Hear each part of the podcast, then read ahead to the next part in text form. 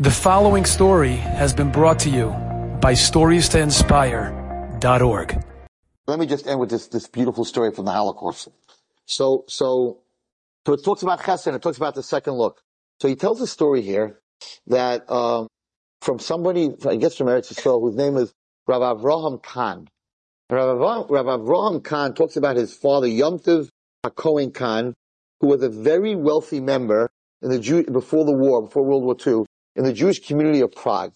And his house was gorgeous with beautiful furniture.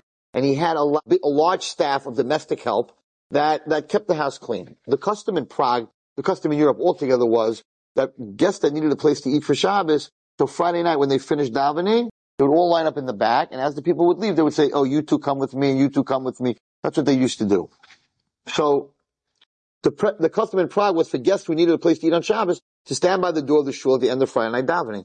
As the community members left shul, each would choose a guest or two from the crowd until everybody was placed with a meal. So this Rav Avram Khan talks about his father Rav Yontav HaKohen, and he says, my father would deliberately wait around in shul until everybody else had left so that he could invite the guests that had been left over. He knew that most people were more inclined to invite guests with a pleasing, cleanly appearance, and the poorest and neediest often left behind. These were the guests that my father preferred to invite to sit by a Shabbos table. Sometimes he came up with guests that were filthy and smelly from all their travels. Very often their clothes and hair were infested with lice. This reminds me of my grandmother, Shalom, who, whose yahrzeit was actually today.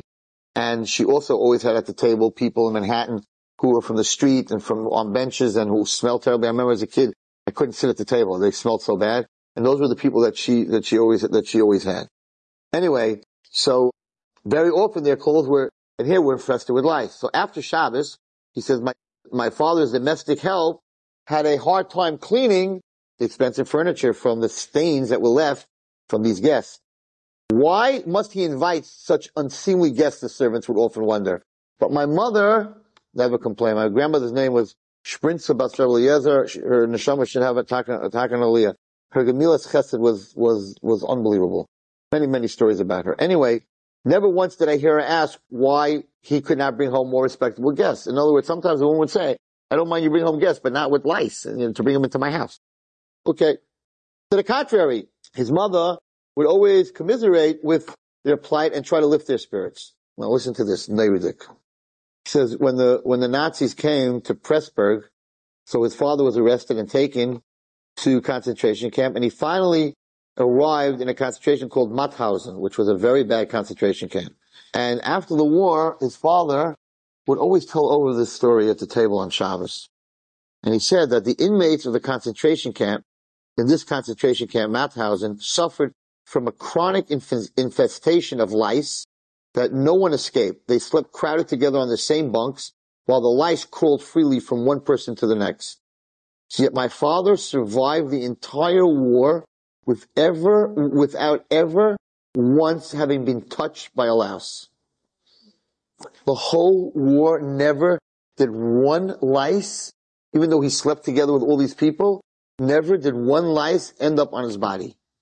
My father attributed this miracle to his having opened his home to hundreds of filthy guests without ever having raised an objection to their lice.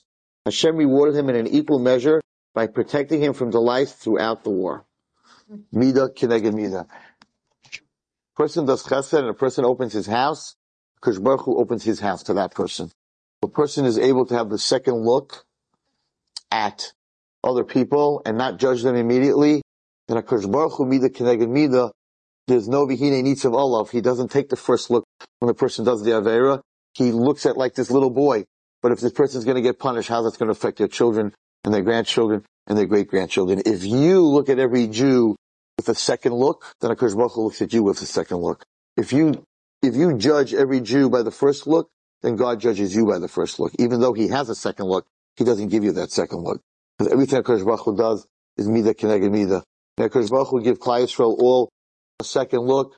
And by Yarach Lekrasam, we should be able to run to meet him in the Beis Hamikdash Amen. Enjoyed this story? Come again. Bring a friend.